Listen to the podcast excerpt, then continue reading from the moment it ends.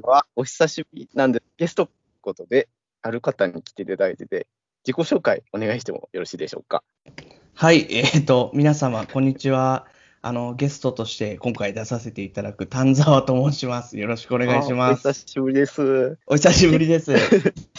この間、えっと、京都に、はい。東京から観光に来ていただいて、結構もう数年ぶりに会ったんですけども、もうんううん久々に会ったから、もうめちゃめちゃ喋りましたよね、あの時も。いや、めちゃくちゃ喋りましたね。なんか、びっくりしました。あとなんか、あんまり久しぶりな気がしなかったですね。確かに結構期間空いてたのに、わりかし普通に友達みたいに喋れましたね。本当ですよね。びっくりしました。はい。そんな感じで、はい。なんか恥ずかしいですね。こういうふうに、あんまりポッドキャストにおしゃべりするっていうのはしたことがないので、あ、初めてですか？いや、本当初めてですね。こうやって話したりするの。いやー、けど、あの、デビュー。デビューですね。あの、ありがとうございます。こんな素敵な機会をいただいて。なんだろう、自己紹介をした方がいいのかな？そうですね、本当に軽く知っていただければ。はい。はい。えーっと、じゃあ僕は、えーっと、丹沢博之っていう名前で、はい。えーっと、年齢は、えーっと、29歳ですね。もうすぐはい30歳になる年で、えーっと、出身は神奈川県で、今、東京に住んでますっていう感じで、あなんだろうな僕はですね、なんだろう、何をきっかけでねじまきさんと会ったかっていうところを話した方がいいのかな？すあ、そうです。そこ行きましょうか。うんはいうんうん。なんか昔、僕はその、あの、何年前ぐらいになるんでしょうかね？あれ4年とか5年とか前なのかな？4。年前ぐらい。はいはいはい。そうですよね。なんかすごいこう、あの、もう全てが嫌になって、インターネットの世界にもうなんか、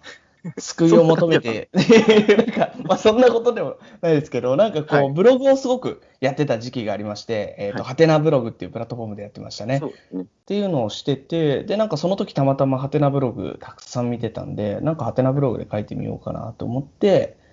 なんかブログをやっていた時に、なんかあの、ゲイブロガーみたいななんかカテゴリーがあったんですよね、その時あーありま。すね。そう。で、なんかカテゴリーがあって、そこでなんかこう、いろんな人となんかこう、やりとりをね、なんか見たりとかしてて、その中で、あーなんかすごい面白いこと書く人がいるなと思ってたのがねしばきさんって感じですよね。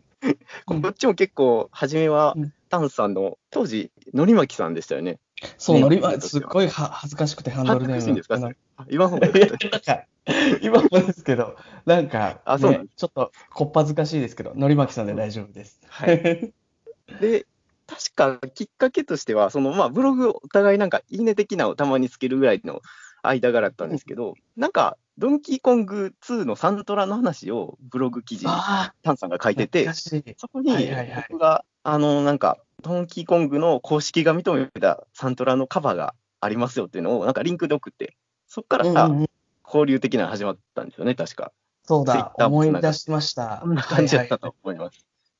めっちゃ懐かしいですね。なんか僕がすごいその時、あの、ドンキーコングのサントラをめっちゃ探してたら、めっちゃ高値でヤフオクで見つけて、こんな高いんだって、あね、なんかいろんなこを。とを、そう、探っていって、なんか作曲者がなんか心がけたことみたいな記事を見つけて、うわ、これ面白いなって思って、ね。なんか記事にしたイメージがあります。懐かしい。やばい。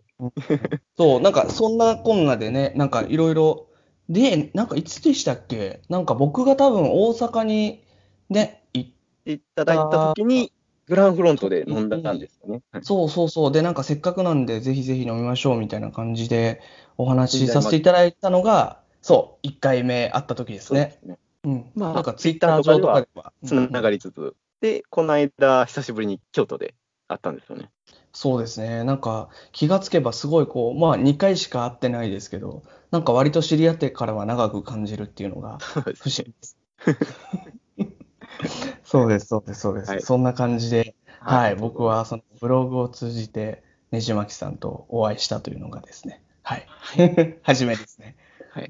で、タンさんは、えっうんと、他にも、やる気ありみっていうグループというかに入られてて、それについても、はい。なんか多分まあ皆さんあのご存知ない方がほとんどだと思うので、なんか、はいいやいや。なんかやる気ありみっていうその LGBTQ のなんかこう世の中と LGBT のグッとくる接点をもっとみたいなところをはい。モットーにして、なんか面白いコンテンツだったりとかを、なんかね、記事とか作るっていう、なんかまあ、うーん、なんていう、なんていうんだろう。まあ、サークルみたいなものがあるんですけど、お友達同士でやってる。はい。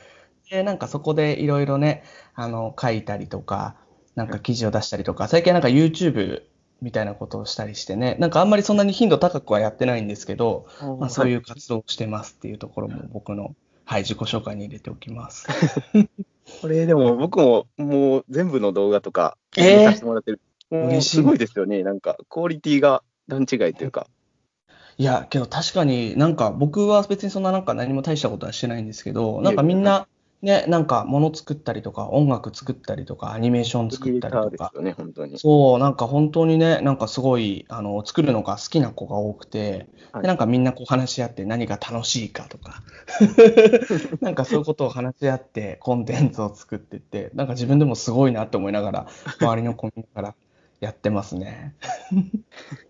で、はいはいはいホームページとかいろいろ見てたんですけど、そもそうんもなんでやる気あるみなんっていうのが気になってたんですけど、なんか見てみても、それほど深い意味を込めて名前を付けられたわけじゃないんですね、多分。なんかあの、僕、全然そこの名付けていたところにリアルタイムでいたわけじゃないんですけど、なんかあの、聞いたところによると、なんかその時、なんとかみっていうのが多分流行ってて、ああ、なるほど、なるほど。結構なんか走りだったみたいで、で、なんかすごいはいなんか全然こう、やる気ありみってやる気ある風に、そのやる気ありみをつけると、なんかこう、楽しいんじゃないかみたいなひらめきで、なんかみんながいいねってなったって、なんか本当に多分特に意味がなくって、なんか響きが楽しいかなっていうのは聞きました、僕も。確かほんまに、あれですね、去年かな、メンバー同士でニューヨークのプライドパレード行かったんですよね、確か。あ、そうなんですよ。それも楽しかったですね。なんか、本当にみんなと結構仲良くしてもらって、すごい大事な友達なんですけど、ニューヨーク旅行に行こうっていう話になって、なんかその時、まあ目的が、あの、確かニューヨークのそのプライドパレードが多分40周年とかのはいあー周年の時で、なんかそれに合わせてなんか行ってみようよっていうのがあって、それがなんかすごい楽しかったですね。うんまたうん聞いてみたいですね、いろいろ。その話ちょっとしたいですよね。なんか順番的にどれがいいんだろうとか思うけど、ま後にしましょいやあ、そうですね。なんか後にしましょう。う。じゃあ、次は、炭酸を構成する一つとして、あとは翻訳をされてるんですよね。そうなんです。なんかこれはなんか全然なんかしてるみたいなことじゃないんですけど、なんか趣味として、なんかやっぱり僕すごいインドアで、なんか受動的な趣味が多くて、なんか読書とか映画とか音楽とか好きなんですけど、はい。で、なんかこういろいろ自分でも何かやってみたいなと思った時に、なんか一個翻訳ってものに挑戦してみたいなとは思ってて、なかなか趣味としてはお通じゃないですか、結構。うん、なんかそうですよね。なんか僕も全然なんかそんなに何かを今すごくしてるってわけじゃないんですけど、なんかやっていきたいなと思って、なんか例えばなんか自分の好きなコンテンツを見つけて翻訳してみたりとか、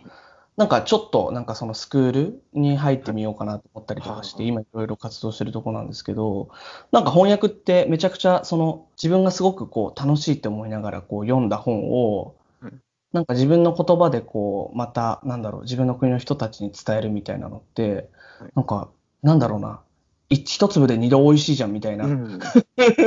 ところが自分の解釈で見れますよね、もう一回、その人の文章とかを。うん。あとなんかこう自分のなんか好きなものを多分いろんな角度からなんか翻訳するにあたってまたこう研究してみるみたいなプロセスがなんかあの翻訳の一つの醍醐味なんじゃないかなと勝手にすみません。全然やってないのに偉そうになんか言ってるんですけど。あ、で、なんかそれをなんか調べたりとか、じゃあ例えはい。ばなんか今、なんかこの本のなんか時代背景ってどんなものがあるんだろう作者ってなんで言葉遣いをするんだろうって、なんか多分普段読んでるところだとはい、なんかあんまりこう気づかないことだったりとか、はいなんか一歩踏み込んでリサーチするなと思っていて、翻訳っていう作業を通すことによって。はいはいはい。歌詞とか特にそうです。ああ、そうだよね。た歌詞とかもそうですよね。はいあ、全然、全然。あの、かぶりまくりましょう。そうそうそう。何気ない言葉以上のものがあるというか、そうそうそうそうはいなんかそういうところを、こう、なんか自分でもなんかリサーチするのが好きなので、はい。なんか自分が見つけたことは、これこういうことだったんだとかって思う、なんか快感とかあるじゃないですか。いろいろ調べていたとか。わかります。なんかそういうのをね、なんかこういろんな人に、なんか、いいやろ、いいやろって言って見せられるのはいいなと思います。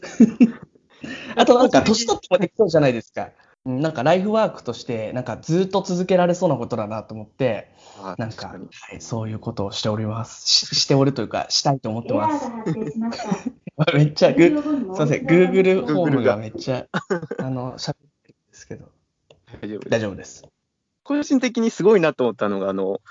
特にめちゃめちゃ有名な人の文章じゃなくて、本当に、あれですよね、海外の、まあ、無名まではいかないですけど、その言葉でしか書かれてない人の文章を個人的にコンタクトを取って、ろ翻訳とかも一、二個されてましたよね。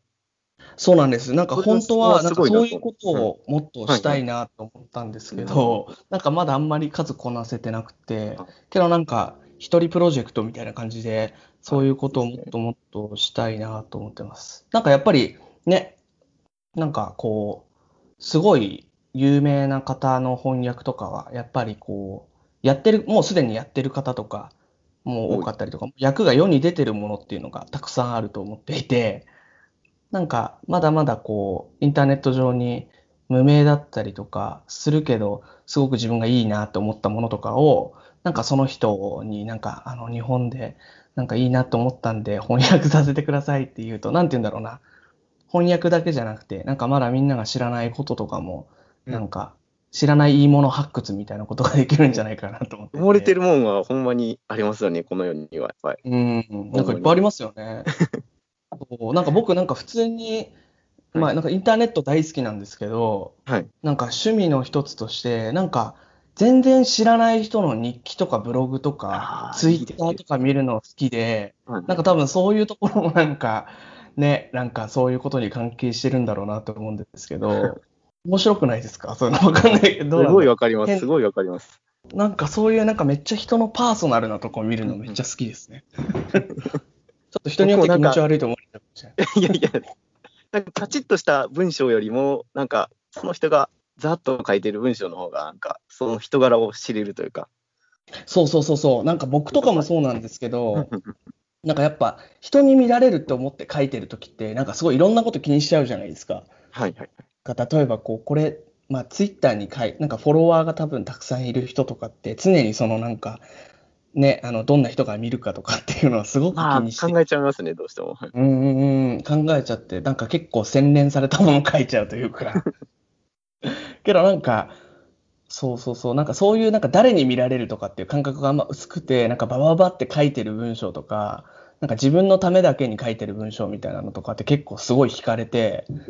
なんかこういうのいいなって思いますね。ということで、うんまあ、翻訳、そうですね、僕もちょっと真似してやってみようかなと思うんですけど、またまたいろいろ教えてもらえれば一。緒にやりましょう。やりましょうか。はい特に、うん、一緒にやりましょう。とか、もう本当にね、英語の勉強しなきゃいけないなと思いますね。そうですはいね。それは思います。それもあって、もう、いろんなこと勉強せなあかんなと思っている日々です。とか。ということで、じゃあ、そろそろ次のトピックに行くと、この間、京都旅行に行かはったと思うんですけど、はいはいはい。あ大体何日ぐらい入りましたっけ？2週間ぐらい行ってて、あそうなんですよ。で、なんかめちゃくちゃ良かったですね。京都僕、なんか実は行くの、そんなに2回目とかで、えー、あの、修学旅行以来ぐらいの感じだったんですけど、なんかなるほど。すごい楽しかったです。なんかその時はすごい、あの、なんかちょうど転職するタイミングで、なんか1ヶ月ぐらいお休みがあって、はい。で、まあなんかせっかくだし、なんかこう、他のところでいろんな長期滞在してみたいなと思って、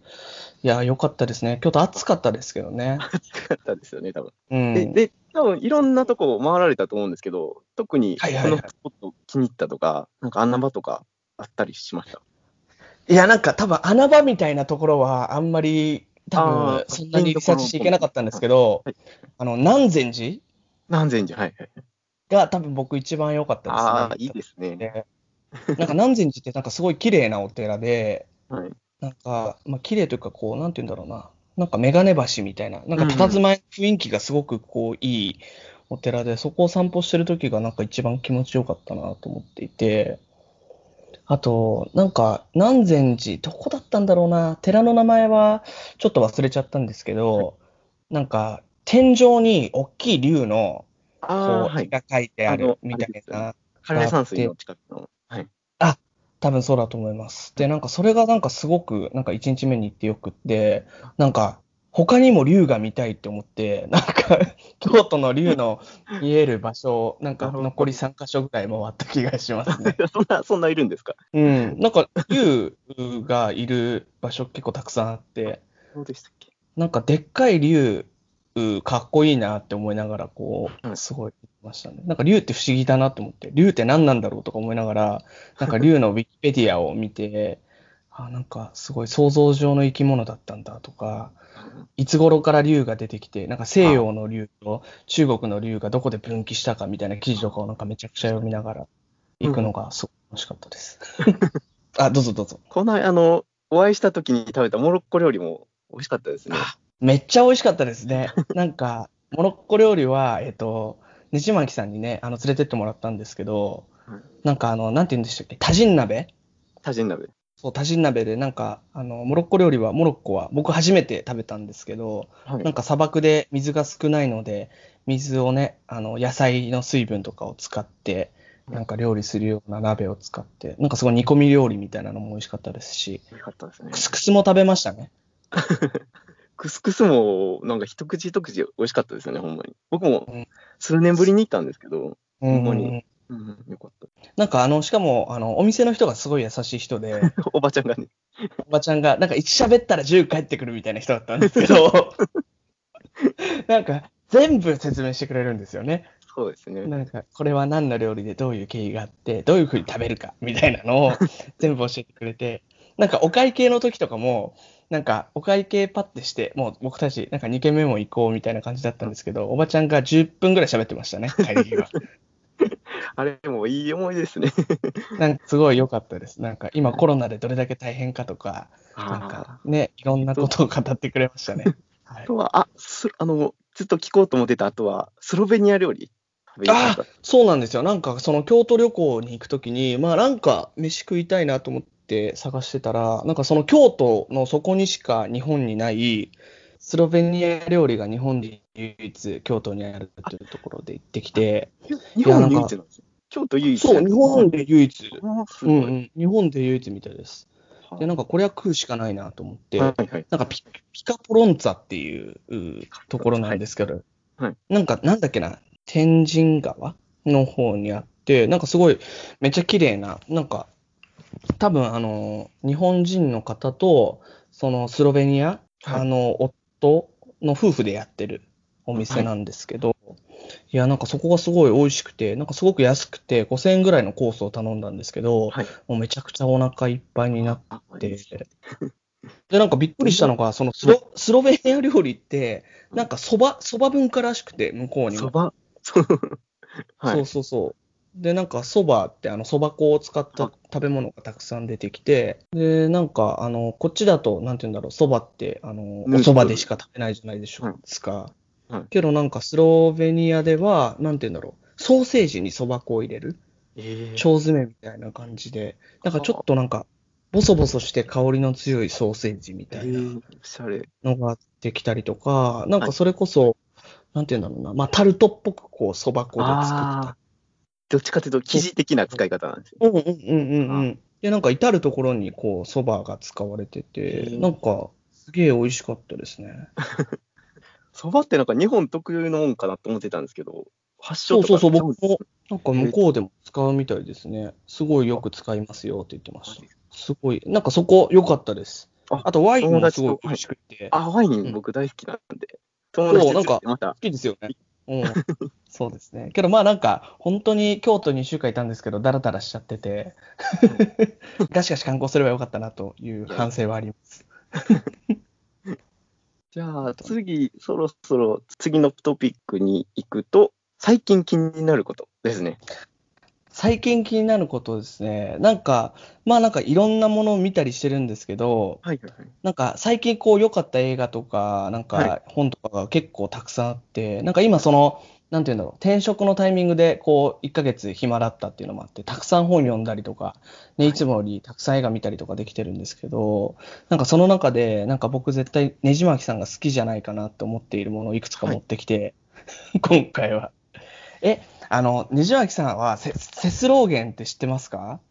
セスローゲン、俳優さんですよね。そうそうそうですです。で、なんかもともとそのカナダ出身の、はいはい。あの、コメディアンなんですよね、セスローゲン。あ。で、なんかスタンドアップコメディとかもしてて、僕、スタンダップコメディ好きなんですけど、セスローゲンは俳優さんとして見てました。ちょっと知らなかったですね。あ、確かに。なんか、あの、まあ、元コメディアンだけど、今なんかちょっともうめちゃくちゃ売れてるんで、あ。多分俳優とか、なんか監督業とか ね、えー。やってるイメージですね。けどなんかね、あの、今でも多分スタンドアップコメディとかやっていて、あ。定期的に。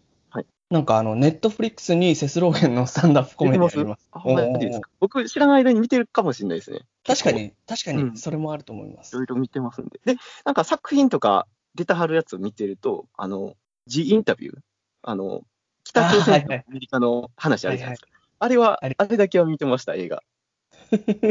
本当になんか、すごい、結構すごいとこ突っ込みますよね、セスローゲンうん。で、僕が最近見てすごい良かったなと思ったのが、なんかセスローゲンと、あとシャーリーズ・セロンっ。ていうあの女優さんがいるんですけど、とそれの2人の、えっと、ロングショットっていうラブコメがあるんですけど、はい。これなんかすごい楽しかったんで、ちょっと、あの、ねじまきさんにもぜひ見てほしい一つです。ネットフリックスなんかですね、ネットフリックスにも出てますね。アマゾンプライムにも出てます。で、これ僕たちの大好きな、その、多分ねじまきさんもキズ、キズさんいるじゃないですか、キズあキズさんつよしさん。あの、音楽ライターとか映画ライターやってる方なんですけど、はいキズさんもめっちゃ絶賛してたんで、ー絶対見てください。それは間違いないですね。なんかね、えっと、話的には、まあ、ラブコメなんですけど、はい。まあなんかすごいこう、今時っぽいラブコメで、なんて言うんだろうな、シャーリーズ・セロンが、こう、あの、女性初の大統領、初のアメリカ大統領を目指す話なんですよね。はい。で、なんかその時に、その、選挙キャンペーンで、あんまりなんか面白いこと言うの自分が得意じゃなくて、なんかこう、データから、なんか、ユーモアをね、みんなその、国民は求めてるっていうのを、なんか気がついて、面白いこう、スピーチをかける、スピーチライターを募集するっていう話なんですよ。で、なんかそこで、こう、あの、まあ、ちょっとサブカルっぽい、えっ、と、面白い記事書ける、あの、セスローゲン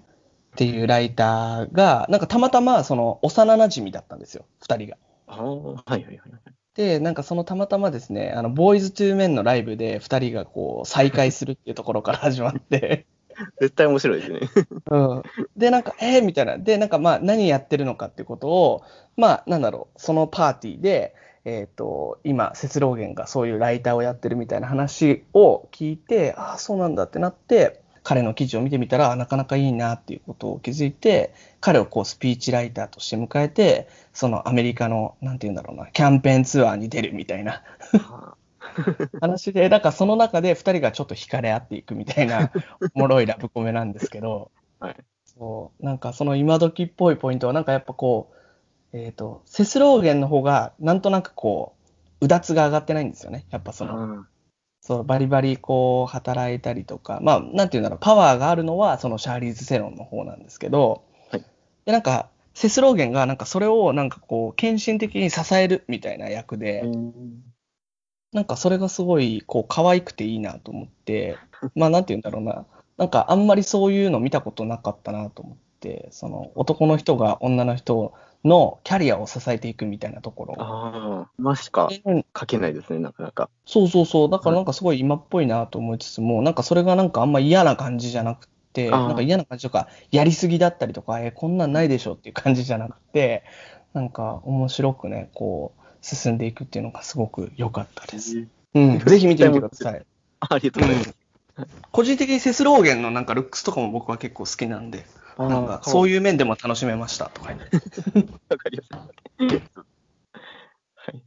他には、あク、そうですね。あとなんか僕、これも本当にねじまきさんに読んでほしいなって思ったんですけど、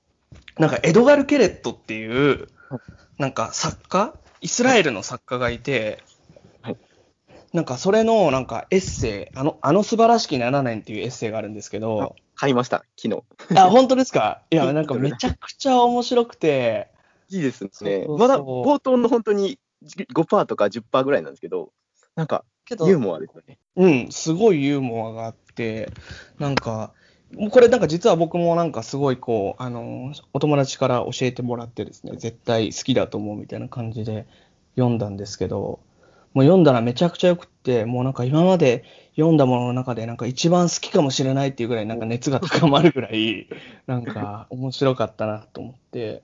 なんだろう、どんな本かっていうのをなんか言うと、はい。なんかそのイスラエルに住んでるそのエドガル・ケレットっていう作家なんですけど、その人がなんか息子が誕生してから7年間の間、こうなんかつれづれと綴っていったエッセイみたいなのが集まっているエッセイ集なんですけど、はいね、なんか多分、ねじまきさんもなんか見たからわかると思うんですけど、なんかイスラエルってまあ、まあ、やっぱりその、いつもなんかこう戦争起きてたりとか、いつもなんかこう紛争があったりとか、結構大変なところみたいで、そう。うん。うんうんうん。で、なんかその、なんか、なんかやっぱりそのエッセイの中にもすごいこう、例えばミサイルが飛んできたとか、警報がこう、なってるみたいな描写がめちゃくちゃあるんですけど、なんか中に書いてあることは結構、そういうこととはちょっとまあ離れた、自分の日常みたいなの書いてあるんですよね。で、なんか例えばなんか奥さんが、なんか、まあ奥さんとなんか子供の教育方針について、なんか喧嘩したりとか、なんかその、なんかリアルな日常ですよね。うん、なんかめっちゃリアルなんですよね。なんかその、あの、息子が iPhone の、あの、アングリーバードにはまりすぎておばあちゃんに叱られてるとか、そんなことばっかりやるなとか、あとなんかこう、防空壕みたいな、防空壕というかこう、警報が鳴って、その避難所みたいなところで、なんか小学生の、あの、給油と、なんか20年ぶりに再会をするとか、なんか、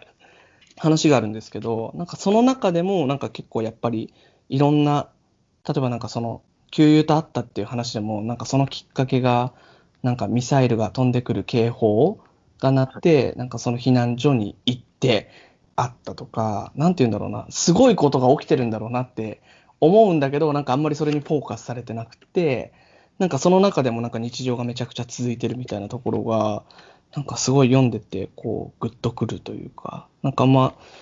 うん、なんか自分の日常とかけ離れすぎているんですけど、なんかその日常の部分だけはなんかわかるって思うというか、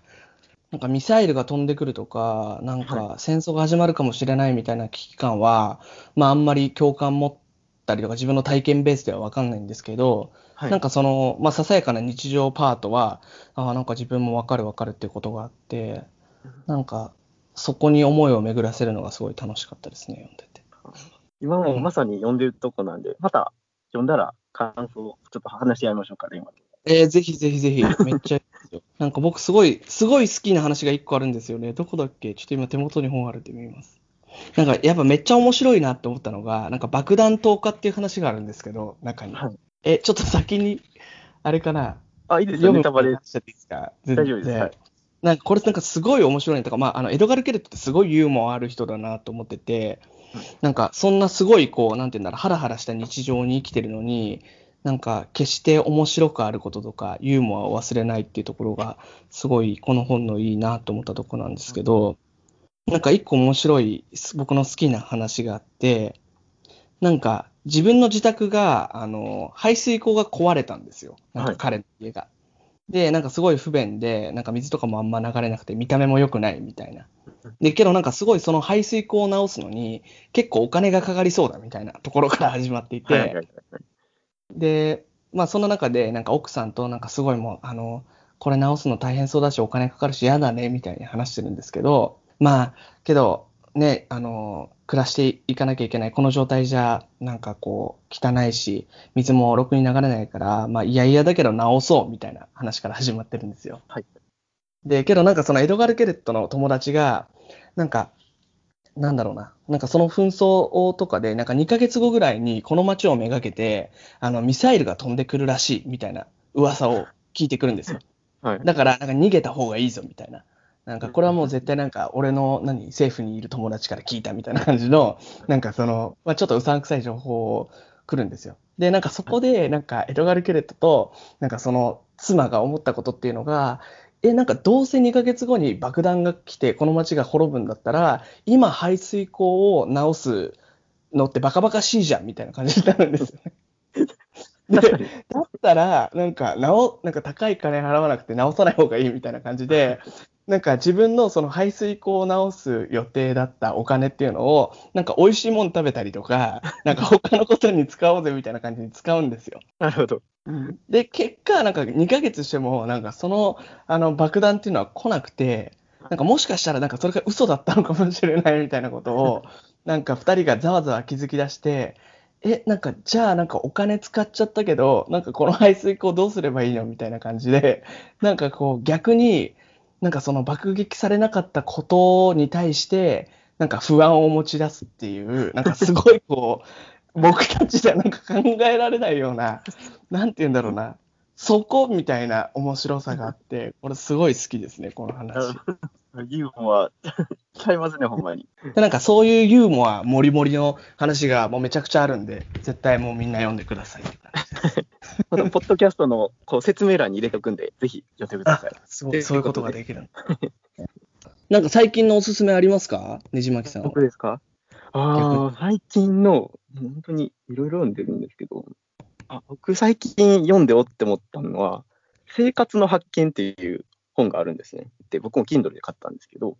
えー、なんか、すごい面白そうですね。はいアメリカの本なのかな、もともとは。そうです。まあ、硬いかもしれないですけど、なんか旅行からどんなことを学ぶかとか、普段の生活から、なんていうのかな、なんか僕結構五感を意識することが多いんですよ。いや、けどなんかそれめちゃくちゃ思っていて、なんか僕もそのねじまきさんのあのブログとか見てて、なんかすごい匂いの話とか、音の話とか、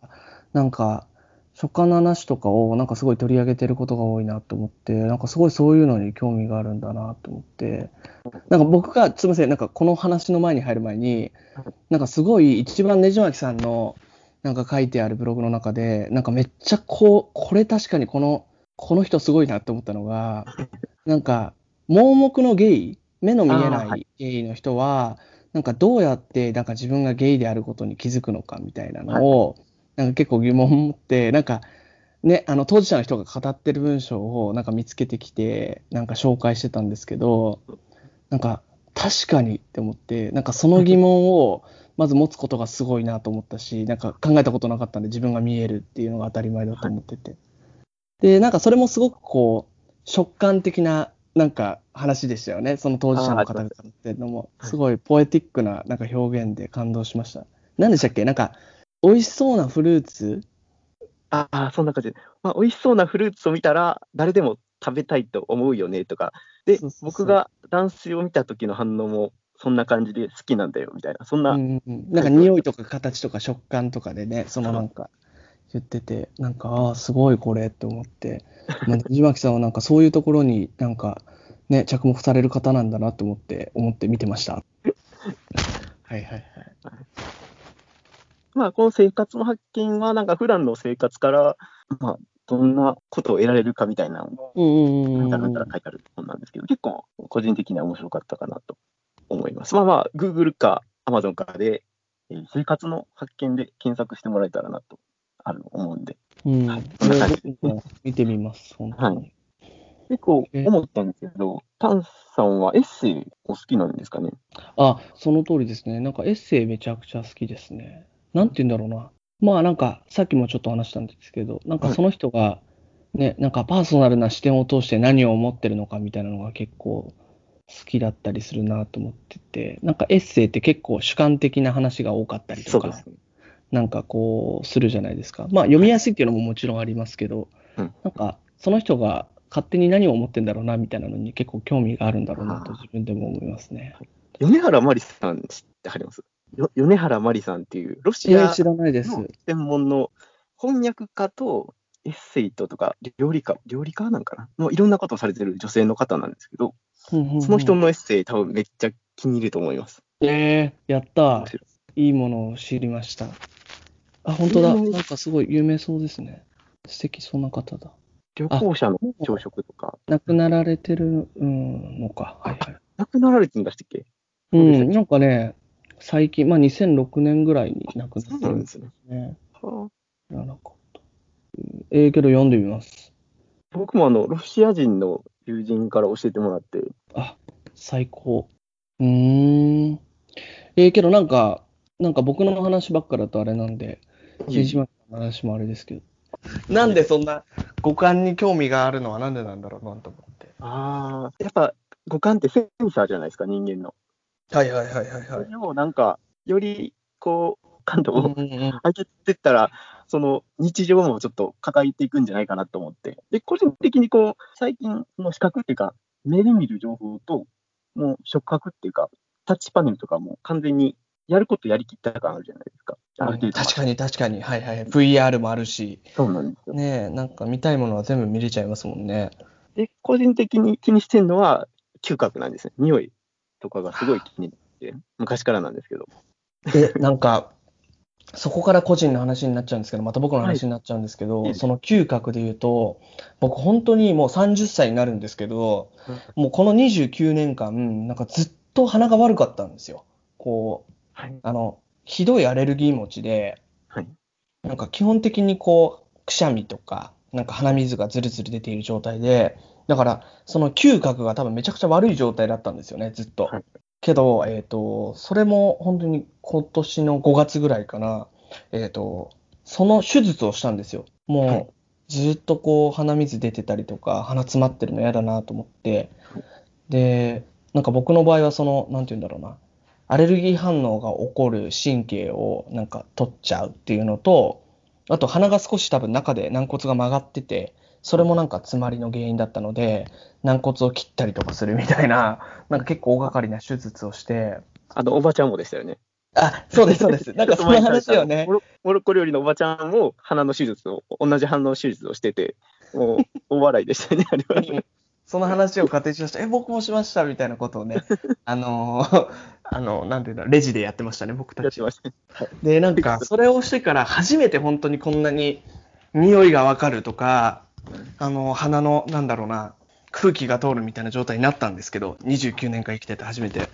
いやけど、全然確かに、なんか世界の見え方というか感度変わります。あーえ、今まで聞いていいかわかんないですけど、コーヒーとかってどんな、もうわずかって感じなんですえっと、コーヒーとかも、あの、まあ、匂いは、まあ、コーヒーの匂いだなとかっていうのは分かったりとか、鼻調子いいと分かるんですけど、なんか、確かに、あの、少しなんだろう、家でいつも飲んでるコーヒーとかも、なんかちょっとなんか味違うというか、かこう、なんか匂いがすると、こう、飲んでる体験が違うというか、あ、なんかこんな苦かったんだとか、なんかこんな酸っぱい感じあったんだとかっていう、なんかちょっと微妙なところまで気づくっていうのがはい。あって、なんかめっちゃ楽しいじゃん、匂いって思いました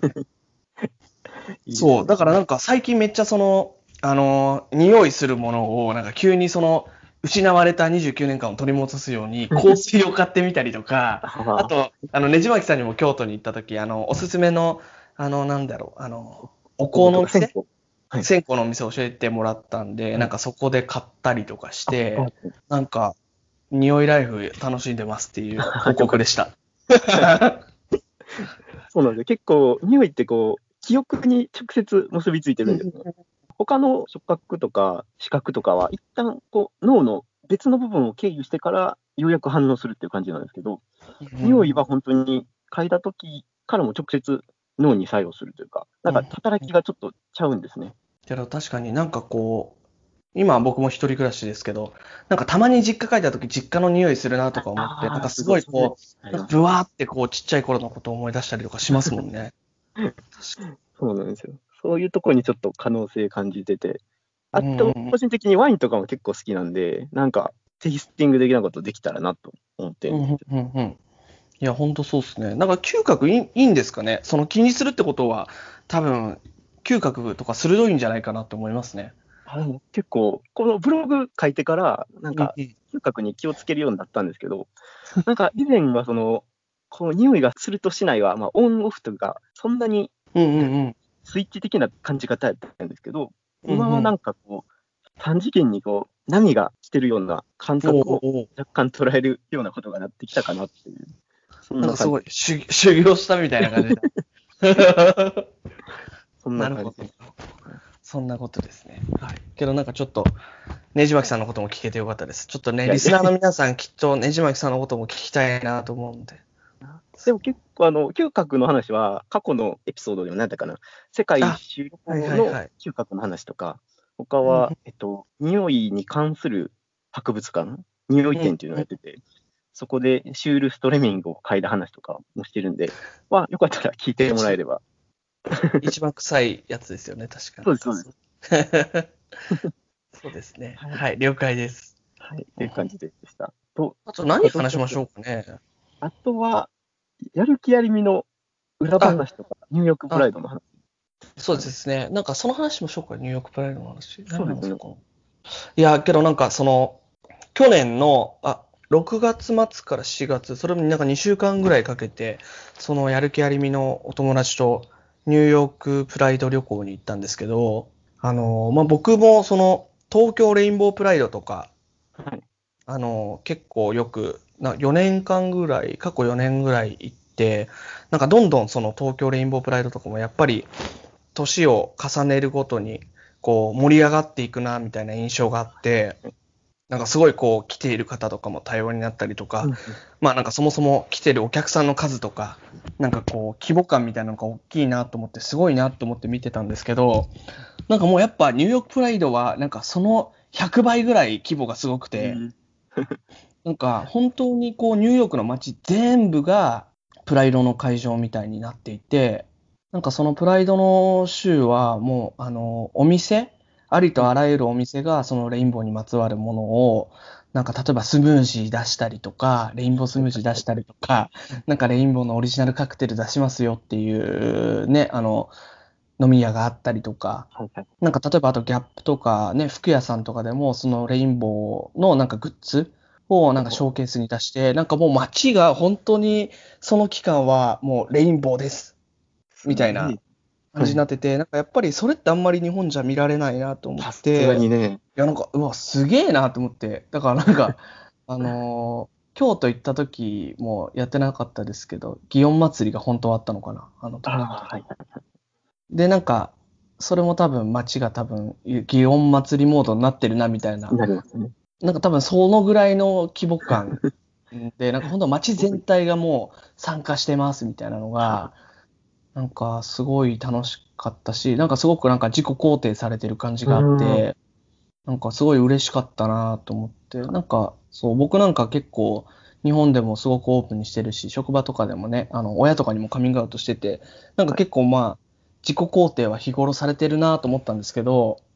それでもなんか、おお、すごいみたいな、この受け入れられてるぞ、すごいみたいに、はい。なんか改めてびっくりするぐらい、やっぱり街全体が、なんかウェルカムなムードで、すごい良かったですね。で、なんか僕たちは、なんかその時、あの、東京レインボープライドのフロート、なんかはいあの、ニューヨークでも多分いろんなフロートが出てて、団体の。はい。あの、そうか、皆さんフロートってわかるかな？なんか、あの、ディズニーのパレードみたいなやつですね。あそうですそうですそうですにこう人がいっぱい乗ってみたいな。うん。なんかと、あの、そのレインボープライドの多分一番メインの、その、出し物みたいなのは、やっぱりフロートっていうので、なんかみんなでこう、道を歩いたりとか、車道をマーチングしたりするみたいなのがね、あの、すごく一番の、あの、目玉というか、あれなんですけど、で、おのおの多分いろんな団体とかが、その東京、ああの、フロートを出して、そこに参加する、参加してマーチングするみたいなのがイベントなんですけど、僕たちもまあせっかくなんで、ね、あの、どっかのフロートに参加させてもらおうみたいな感じで、あの、東京レインボープライドの日本のブースがあったんですよ、そこに。はいはいはい。なんで、まあ、なんかそこにあの知り合いの方とかもいるので、なんかじゃあそこにちょっとね、ついてっていこうみたいな感じで、あの、当日は、えっと、そのフロートの前でみんなで集合して準備したんですけど、はいなんか、その1日かけていろんなフロートが何時出発で、なんかいろ決められたルートを回っていって、えっと、ぐるっとこう回って、えっと、街中の人に挨拶して、まあ踊ったりしながら、こう、進むっていうのがあって、なんか僕たちは、例え、なんか、いつだったっけな、夕方6時とかに発車のスケジュールだったんですよ。けど結局、なんかその時めちゃくちゃ、なんだろうな、全部が押していて、スケジュール的に。なかなか、なんか走らなくって。で、結局、出発したのが多分10時とか11時とかだったんですよ。でいやいや5、時間ぐらい。もっと。押しすぎでしょって思って、で結構やっぱ日本だとそういうところあんまりそこまで押すとかっていう、そんな大掛かりなイベントが押すみたいなこと体験しないじゃないですか。えだからなんかいつやるんだろうみたいな感じで結構僕とかはハラハラしちゃってたんですけど、やっぱまあ周りの人とかも同じぐらい押してるんですよ。なんか例えばその、なんか前は結構そのラテン系のグループみたいなフロートで、なんかみんなでラテンの曲に合わせて踊ってたりとかして、けどやっぱみんななんか朗らかだから、そういうところ。なんか待ってる間とかもお酒飲んだりとか、なんか音楽に、ま、あの混ざって踊ったりとかして、なんかみんななんか文句言わずに、なんか楽しんで待ってるみたいなのがあって、ね 逆にありですね、それは。うんうんうん、すごい楽しくて待ってる間も。で、結局なんか、すごいあの面白いなって、周りの人の話聞き耳立てながら待ってたんですけど、僕も。なんかやっぱりそのニューヨークのその道路でこうフロートというかマーチングするので、やっぱりなんかそのニューヨーク州に何時から何時まで借りますみたいな約束をしているみたいで、なんかそれが、その本当は、その12時過ぎちゃうと、もう借りれない？マーチングできないみたいな。うん。で、なんか、じゃあこのままだとなんか僕たちマーチングできないまま終わるんじゃないかみたいになったんですけど、はい。なんか結局その、なんか、あの、パレードの代表者の人が、そのニューヨーク市と掛け合ってくれて、12時以降もマーチングできるみたいな許可をもらって、ね、なんかことを得たみたいで、だから結局なんか本当に、なんか2時ぐらいまでずっと歩いてたりとか 元気ですしね。て、で、なんか僕たちはその休んできてるけど、なんかみんな次の日月曜とかでなんか仕事とかないのって思うぐらい、なんかはしゃいでて、なんかみんなどうすんだろうと思うぐらい夜中までみんなはしゃいでて楽しかったです。なるほど。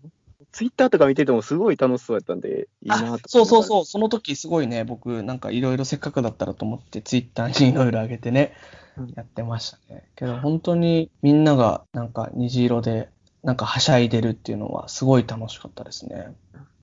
で、あとなんかはいもう一つすごい思い出になったというか、いいなと思ったことがあって、すごいこう、いろんな人が来てたんですよ。なんかやっぱりそのお年寄りから、なんか本当に子供とかも来てたし、で、まあなんかせっかくなんでここまで来たから、なんかみんながなんで来てんのとかっていうのを、まあちょっと拙い英語でですけど、なんかインタビューしようみたいなことをみんなで僕たちやってて、その待ってる間とかになんかいろいろ聞いたんですけど、なんかそれで聞いたことが結構僕的にはなんかジーンときたなっていうのがあって、なんかその明らかに若い子が結構多くてですね、なんか中学生とか高校生とか、そういう若い子じゃない。うんうん。うん、なんか、で、なんかみんな友達で来てるみたいなのがああって、なんかまだあんまりそういうのって、こうね、あの、日本じゃあんま見たことなかったんで、なんかそういう子たちにこう話してみると、なんかみんなその当事者の子なのかなとか、LGBT の当事者なのかなとか思ったら、なんかやっぱそうでもなくってうん、なんかこの一人の女の子はビアンの子だけど、そのクラスメートの仲いいストレートの子と、だから本当に多分仲のいい友達、学校で、クラスメートと一緒に来たみたいなのとか、あったかいですね。うん、あったかいし、あんまりね、まだそこまでこう、なんか日本でもいろんなことが受け入れられてるし、いろんなことがね、なんか変わってきてるけど、なんかそういうふうに東京レインボープライドに来る子たちってあんまり見たことないし、想像つかないなと思って、なんか来たりとか、あとその、えっと、LGBT の当事者の子と、あとなんだろうな、その親子で来てる子とか、はいはいはい。ね、なんかいたりとかして、あ、なんかすごいこう、なんか当事者の人がただ行くだけじゃなくて、まあ当事者の人と本当にこう周りのコミュニティの人がなんか一緒に来るうんっていうのがなんかすごいこう、ああ、そうだったらいいなと思いましたね、僕は見て。日本も頑張ってほしいですね。いや、本当ですね。だからなんかまあ、やっぱりちょっと先行ってるなっていう感じはしましたね。やっぱりこういうことに関しては。っていうかな。えー、そろそろどうしましょう？じゃあ、はいリスト？あ、行きましょうか。リスト行きましょうか？けど、ねじまきさんいっぱいいろんなところでリスト書いててすみません。なんか重複しちゃうかもしれないですね。いやいやいや、大丈夫です。はい。大丈夫ですか？じゃあなんか、そうですね、2人で今後やりたいことリストを10個発表しようということになって、でうん、それぞれ多分10個ずつ用意してきたんですよね。うん、してきました、僕も。はい。じゃあ、丹さんから一つ目お願いしていいですか？はい。えっ、と、僕は一つ目はですね、